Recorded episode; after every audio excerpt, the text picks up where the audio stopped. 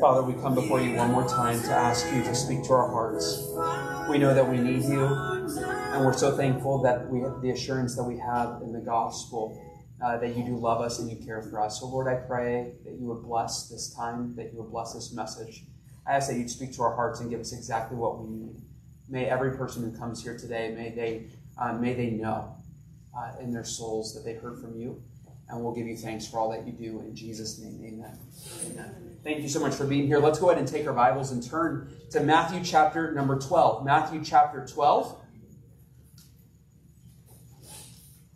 And uh, Aiden, I think I'm still hearing a little bit of that, of that uh, pad music in the back.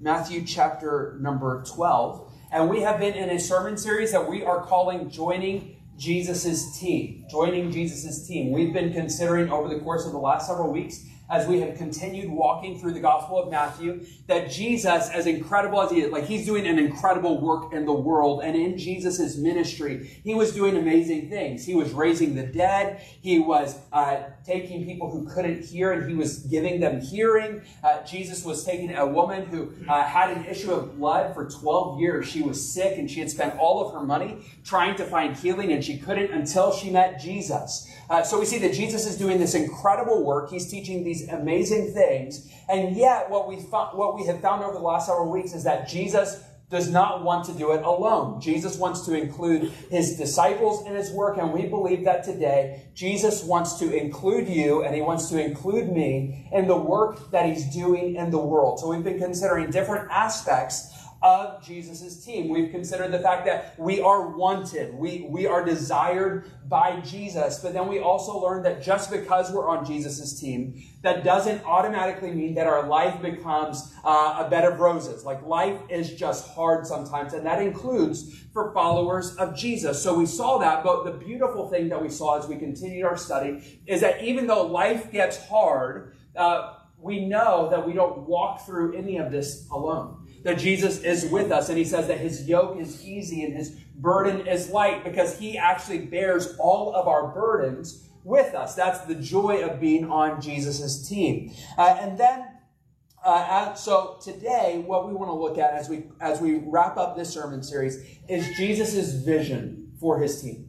What is Jesus' vision for his team? Every team has one. Every team has a goal of what they want their team to look like. I've, I've had the privilege of coaching a couple of different teams and all of our teams. Like one time I coached uh, peewee basketball. So it was a bunch of like uh, second graders and third graders and they were playing basketball. And for them all, like I was a success if I got them to just like run up and down the court without stopping and picking their nose. So my goal for them for peewee basketball was just like, hey, let's teach them a little bit about basketball. For other teams, the goals were to win championships and all those kinds of things. Uh, and here in Matthew twelve, we see Jesus's vision for his team, because ultimately Jesus's vision for his team is for his team to be so much more than a team.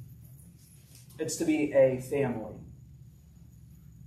I find it really interesting. Like we're we're getting into like sports season. I'm get I'm getting into sports heaven, and it's really interesting. Whenever teams win championships, they always do the interviews, and maybe you've seen it before, where everyone's jumping up and down. You have all these grown like thirty, thirty-five year old men, and they're crying all over each other and all those kinds of things. A bunch of grown men acting like babies because they won a trophy. And then what always happens, and I always find it really interesting, is that during the interviews after the championships, the teams always say, the players always say, man, this team isn't just my team. These are my brothers. This is my family. Like we have become a family over this year. And then the next week, all the coaches that lost get like all the all the terrible teams get fired. And the reason why is because there wasn't unity.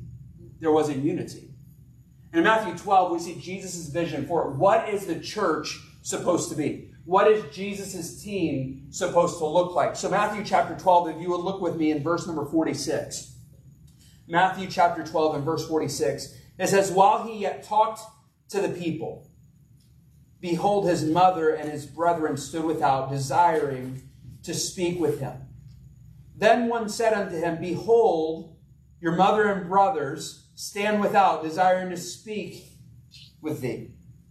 But he answered and said unto him that told him, who is my mother and who are my brothers? Like, that's an interesting question, isn't it? Who's my mother? Who are my brothers?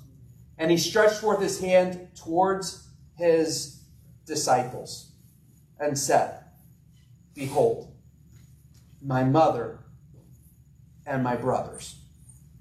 For whosoever shall do the will of my Father which is in heaven, the same is my brother and sister and mother.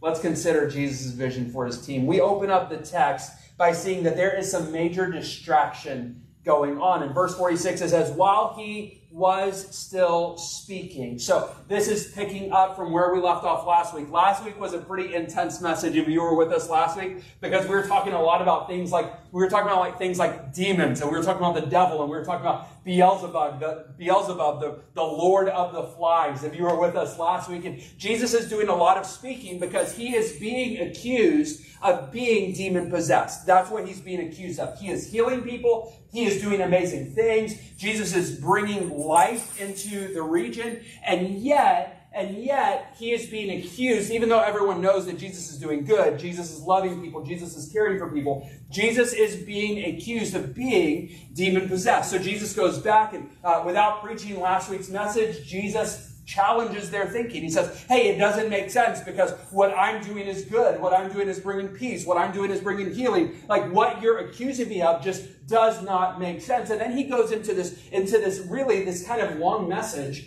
on the difference between being filled with the Holy Spirit and who the Holy Spirit is and our need for him versus spiritual darkness. So that's what Jesus is talking about. And it says, while he was still speaking, behold. Do you notice that word behold there for a second? That word is like an exclam- ex- that's like an exclamation. Uh, the writer is telling us, Matthew is telling us, hey, watch out. Something big is about to happen. Behold, his mother and his brothers show up, and it says that they show up from without. So here's the idea. Jesus is doing all of this teaching. All of his followers are wanting to hear from him, and, and they're listening, and they're learning, and they're growing, and Jesus is doing amazing things. And then all of a sudden, Jesus' mom and brother show up from outside saying, hey, we need to talk to Jesus for a second. Tell Jesus to stop preaching. Tell Jesus to stop teaching. Tell Jesus to stop doing what he's doing and come outside with us. Now, in my research for this, some people really believe this. Some people believe that, like, Jesus' mother and brothers were probably trying to, like, have an intervention. They're trying to have an intervention. Like, can you just imagine that for a second? Now, we know from very early on in, in the other Gospels that, like, Mary knew who Jesus was. Mary knew that Jesus was, was God's own son. She was virgin born. She knew that Jesus was to be the Messiah, the one who would save his people from his sins. We saw in Matthew chapter one. But what we also know is that Jesus' brothers didn't believe him. Isn't that incredible? Like, they grew up with Jesus who was perfect. They grew up with Jesus who never sinned. Like, Jesus, you know, Jesus, Jesus never, like, Jesus never talked back to his mom. Jesus never disobeyed. Jesus never did any of those things. And those uh, brothers and sisters grew up around Jesus. They saw him. They lived with him.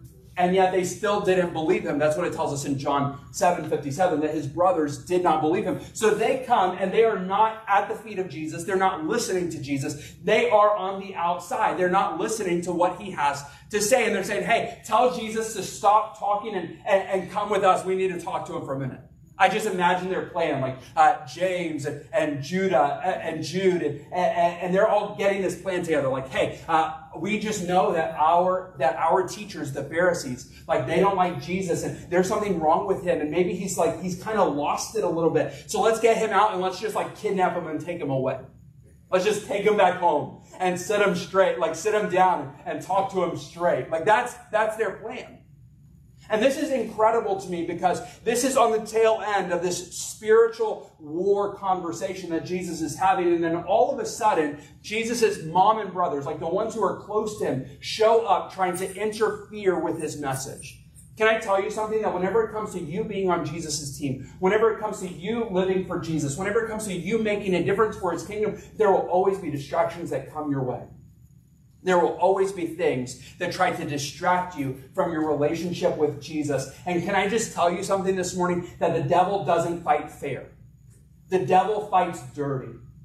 He will fight you through this. Like the devil is fighting at Jesus and he's using his family to do it. Now, let's be very clear about something right off the bat, is that we don't wrestle against flesh and blood, but against principalities and powers, against the rulers of the darkness of this world, against spiritual wickedness in high places. So let's just remember something right off the bat before we get further into this, is that every human conflict that we have, every every every relationship strain that we have, anything that, that tears us down, that wears us down, like another person isn't the problem, it's the powers of darkness that's the problem, okay? Because the person that you're fighting with, the person that you're struggling with, that person is made in the image of God. That person is loved by God. So that person is not your enemy. That person is loved by God. The problem is the enemy.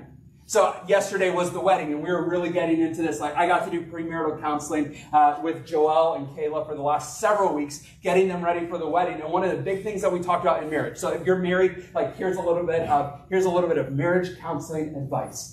Is that whenever it comes to fights between you and your spouse, and this works for everyone. This works for everyone, not just for marriage, okay? But whenever it comes to fights between you and your spouse, like your spouse is not the enemy. The problem, what's between you, is the enemy. So if you have the mindset of, hey, we're not fighting each other, we're fighting with each other against this problem, then that changes the way that you fight. That it changes the way that you fight in marriage. So I want to fight well in my marriage, because here's the reality. Adrienne and I can get into it sometimes. We can go back and forth at it sometimes. But when we keep in mind that, hey, this, like, the problem is the enemy, another person isn't my enemy, then we do a lot better. So we need to remember that as Mary and as Jesus' brothers are coming and they're, they're a distraction, like, this is a spiritual problem. This is not a, this is not a, uh, these are people who are like the enemy of enemies. Does that make sense? Does that make sense where we're at? So, but there is this, there is this distraction. And Jesus' family comes, and they're trying to distract Jesus from what he is called to do. And let's, and can I just, uh, like, here is a practice that we should all take, because every single one of us will go through this. Every single one of us do go through this. All of you, like, the enemy has a weapon of choice against you to, to try to distract you from who he wants you to be. All right? The enemy has a weapon of choice that he likes to throw at you to distract you from who God wants you to be. In this case, with Jesus, it was it was family members. It was family members. And I know that sometimes, sometimes that can be the case. That can be the case where we want to serve Jesus, and then it just seems like every time we like want to serve Jesus, then then there's just like there's that one there's that one uncle, there's that there's that one somebody uh, who just says something that just like really that just really eats at you. For some people, it is work. For some people, it's work uh, where your boss is more like a slave driver Uh, than it is a boss. And the reality is, is like, uh, if you allow your job to become your God, if you allow your job to become your God, then that's a problem. That's a problem. So work is good. We're supposed to work. All right? That, that's something that God gave from day one before sin in the garden. God gave man a job. Like, that's the first thing that he did for Adam. He gave him a job, and it was to name the animal. So work is good, but it's not God. And your job can become a bad thing for you if it becomes a God thing in your life. So the enemy is going to fight. It might be, uh, it might be through, through that. It might be through finances. Uh, it might be through finances. And here's the reality, and, and I just want to be very clear on this too, is that sometimes whenever it comes to these things, like, the devil isn't after your finances. But the devil's not after your finances for the sake of getting after your finances. Okay, so like, so let me just say it this way: like, the devil doesn't have this bank account, like the bank of the bank, the bank of Satan, and it's not like his bank account gets bigger every time that you ha- that you're struggling financially.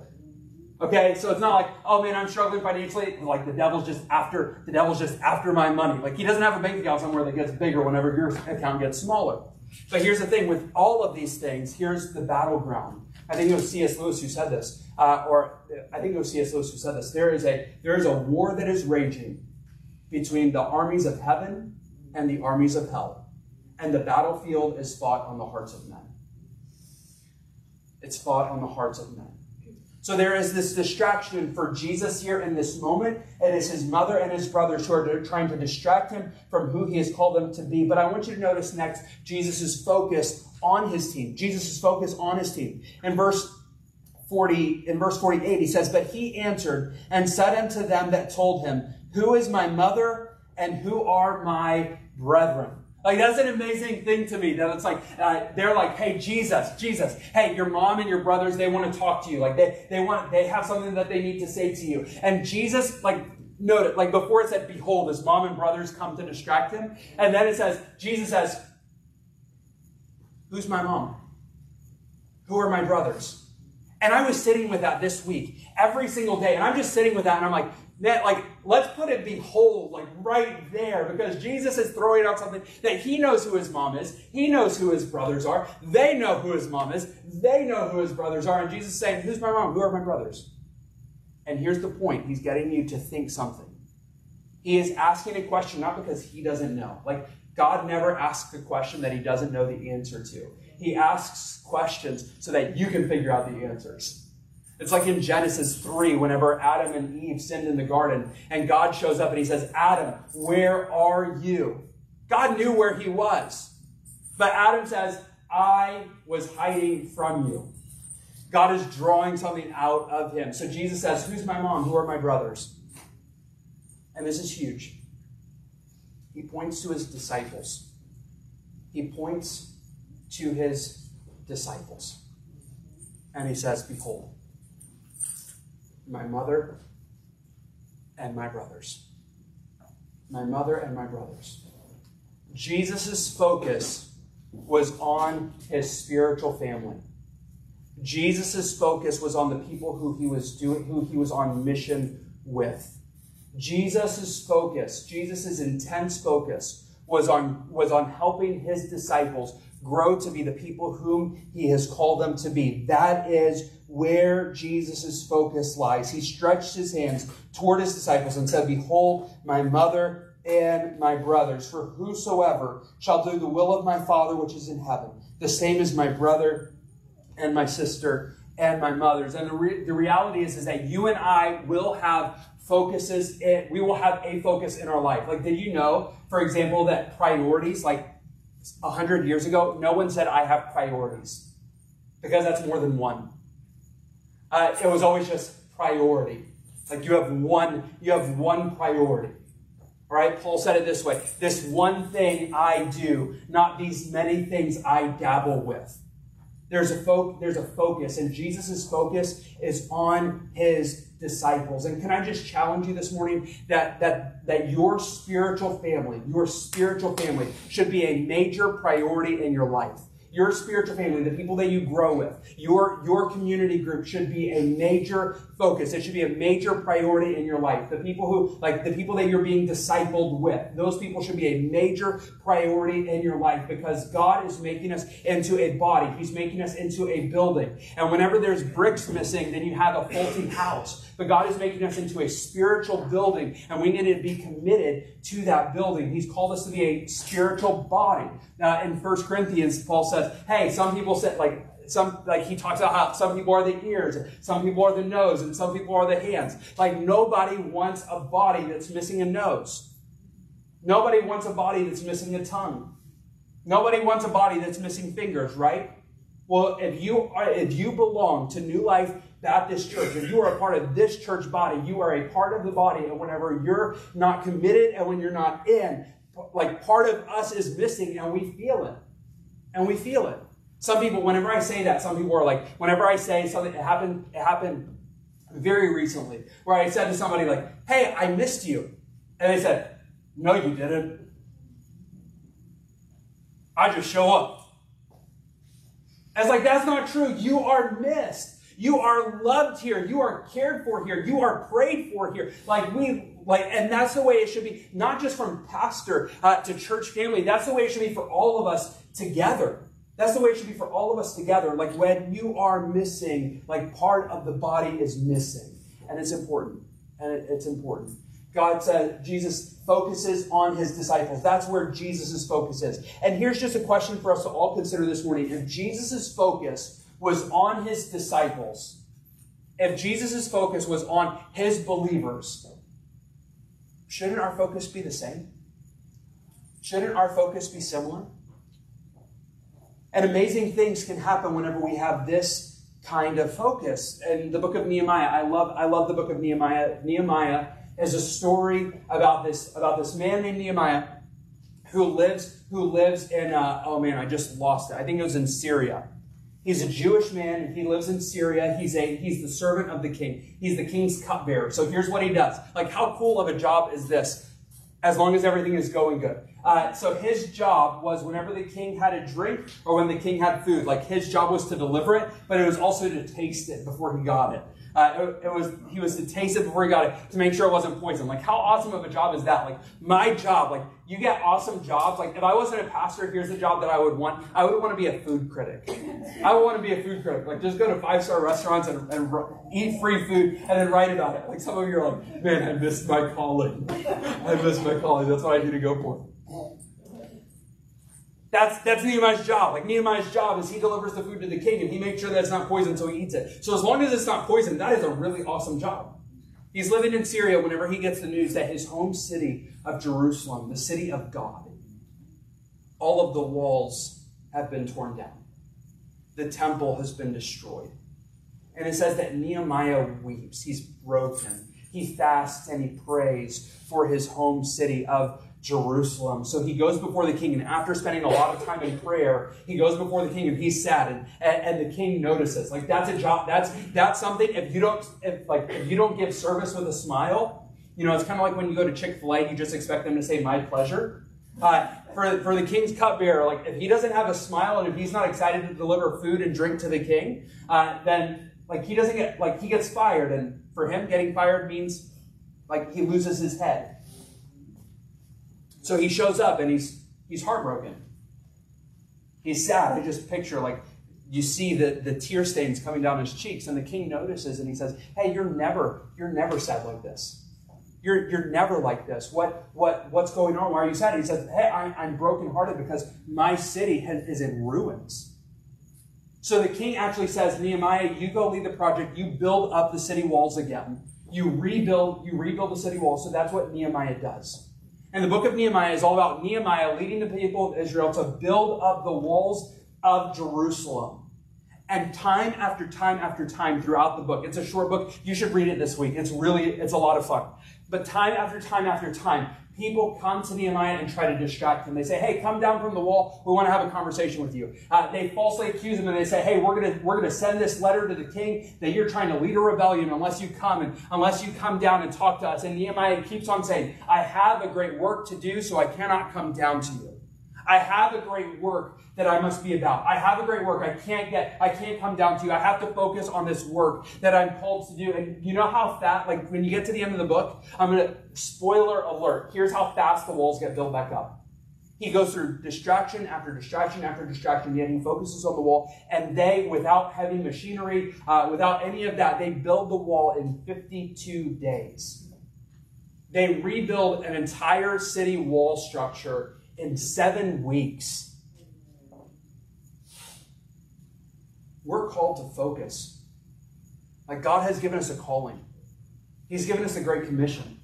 Jesus says, "Go into all the world, make disciples of all nations, baptizing them in the name of the Father, the Son, and the Holy Ghost, teaching them to observe all things whatsoever I have commanded you." That is a mission that we have been given by God. You have been given a mission by God to build up other people in the church body for the service of Christ. You have been given a calling by God to share the gospel with people who do not know Jesus as their Savior. That is a calling, and that is a mission that we have. That was Jesus' focus, and that must be ours as a church. That's Jesus' focus on his team. But then finally, as we close the text, I want you to notice one more thing.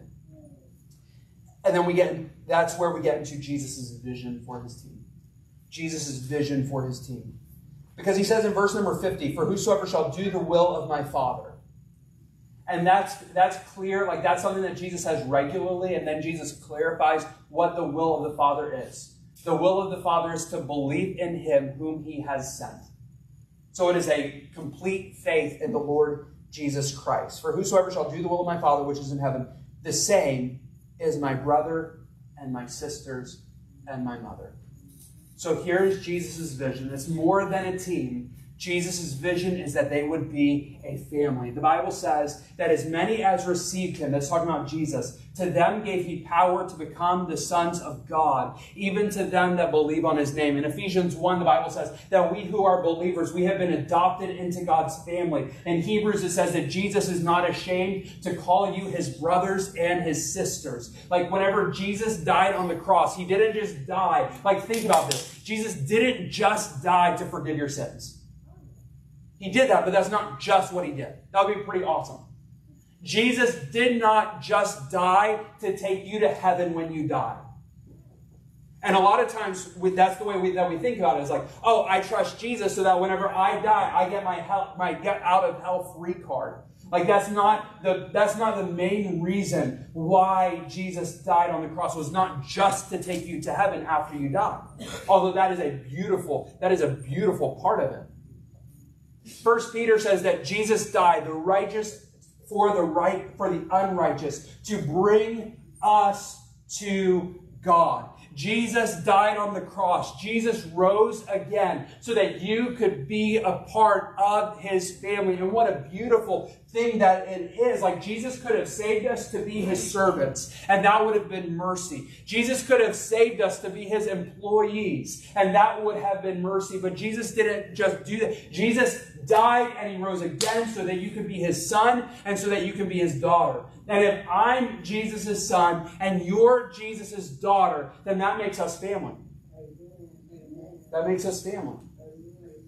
That's Jesus' vision for the church, is that we would truly be the family of God. So could I ask you this morning? That, like, that's why Jesus died.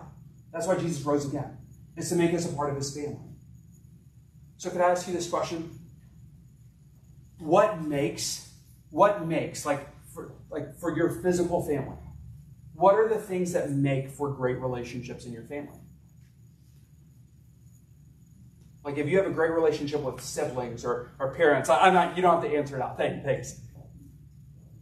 What makes for a great relationship with family members? Could I just suggest to you that whatever it popped up in your mind, it might have been time together. It might have been fun together. It might have been memories together. It might have been, like, however you answer that, could I just suggest that those things probably make for great relationships in a spiritual family as well? If you never show, like if I never went home, if I never went home to my wife and to my kids, we probably wouldn't have a very close relationship. Because for kids, here, here's my one piece of parenting advice to you. Love is spelled T I M E. It's spelled time. Like we, my family, we have a closer relationship when we spend time together. It's true for this. It's true for the spiritual body. When it, whenever it comes to my family, like my wife and I, our relationship is closer whenever I'm being selfless as opposed to being selfish. It's probably true with the spiritual body too. One of this is like I'm letting you behind the curtain of like pastoring of pastoring. Whenever guests come, if you're a guest, I'm so glad that you're here today. Uh, but. But sometimes whenever like we're like, oh, I met this guest today, but they were just church shopping. They were, they were church shopping today, and, and it's kind of like window shopping, but it, it's church shopping. And you know what? We're done because today we sang, and like I heard that I you guys heard the I know you guys heard the squealing too, because I saw some of your faces. That like that was that was my face too. Up, they were church shopping. Bye, bye. We don't have like we don't have the cool band that the other church has. We're, we're a family. That's what the church is meant to be. That's what it's meant to be. And if I go to church, and right now I'm speaking to you, if you call New Life Baptist Church your home, if you go to church simply for, oh, what can I get out of the hour on Sunday morning? You're not being part of the family. If you come in looking for who you can bless, for who you can make a memory with, who you can serve, who you can love, who you can get to know better, I believe that that's Jesus' vision for the church. Jesus' vision for the church is a family on a mission. A family on a mission. And when we live that way, then we experience, like we experience true joy in that. I love, and I was I just shared this with somebody recently, so if I shared it with you, I'm sorry. But I love it. I think it's a perfect analogy. In Israel, and I might have done it last week, so if I did, forgive me. Um, in Israel, there are two primary bodies of water. In northern Israel, there is a body of water called the Sea of Galilee. It's a fresh body of water. It's full of fish. Like there's one story where Jesus tells his disciples, hey, cast your nets over to the side and one hundred fifty-three fish just hop in the nets, and pulls them in the boat. Like it's a fresh body of water. There's lots of fish in there.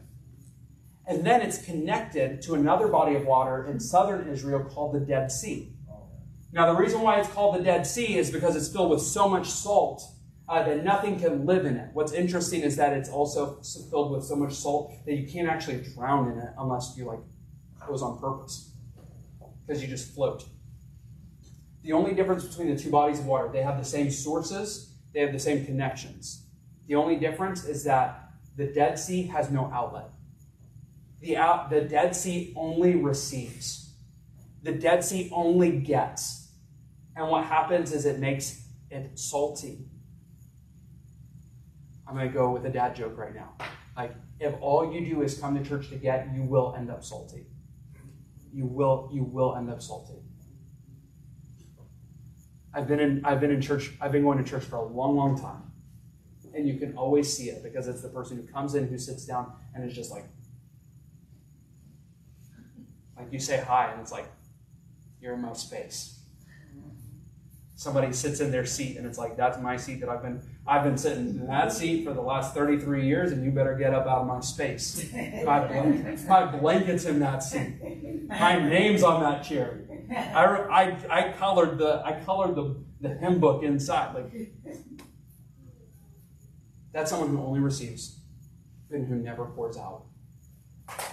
A good, healthy, spiritual body is one that receives from the Lord, one who's filled with the gospel, and it's one who pours out into the lives of others.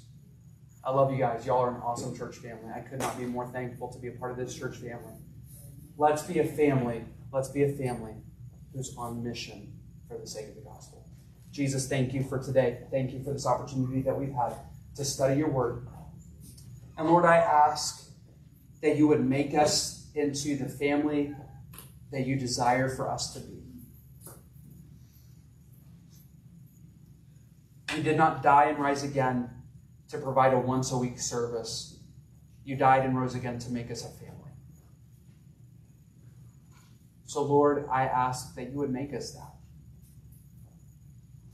Make us a family that genuinely loves each other, that knows when we're hurting, who knows when we're struggling, who, who bears each other's burdens. Because you never designed for us to walk through burdens alone. You gave us your spirit and you gave us a family. So Lord, make us, make us who you want us to be. And Lord Jesus, I do want to take a second and just thank you that you purchased the church with your own blood. You purchased for yourself a bride. Lord, we'll give you, we give you thanks for that. In Jesus' name. If you would please keep your heads bowed and your eyes closed for just a second. If you would keep your heads bowed and your eyes closed for just, for just a moment. We talked about how Jesus died and Jesus rose again. Jesus died because you and I are sinners who are rebels against God. Yet Jesus came to earth as the Son of God. He never sinned. He who knew no sin became sin for us, so that we could receive his righteousness and so we could be brought into his family.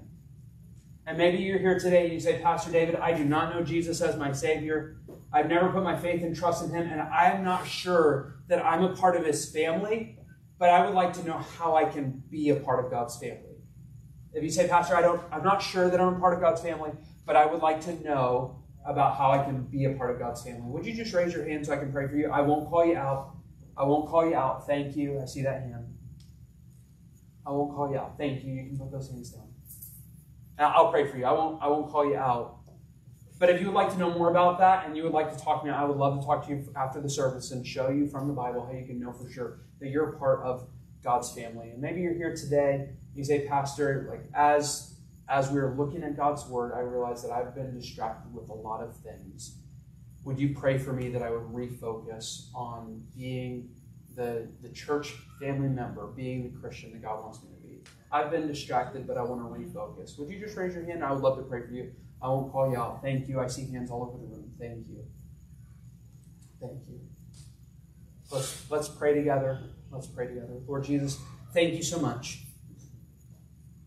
for who you are and for what you've done. Thank you for the cross.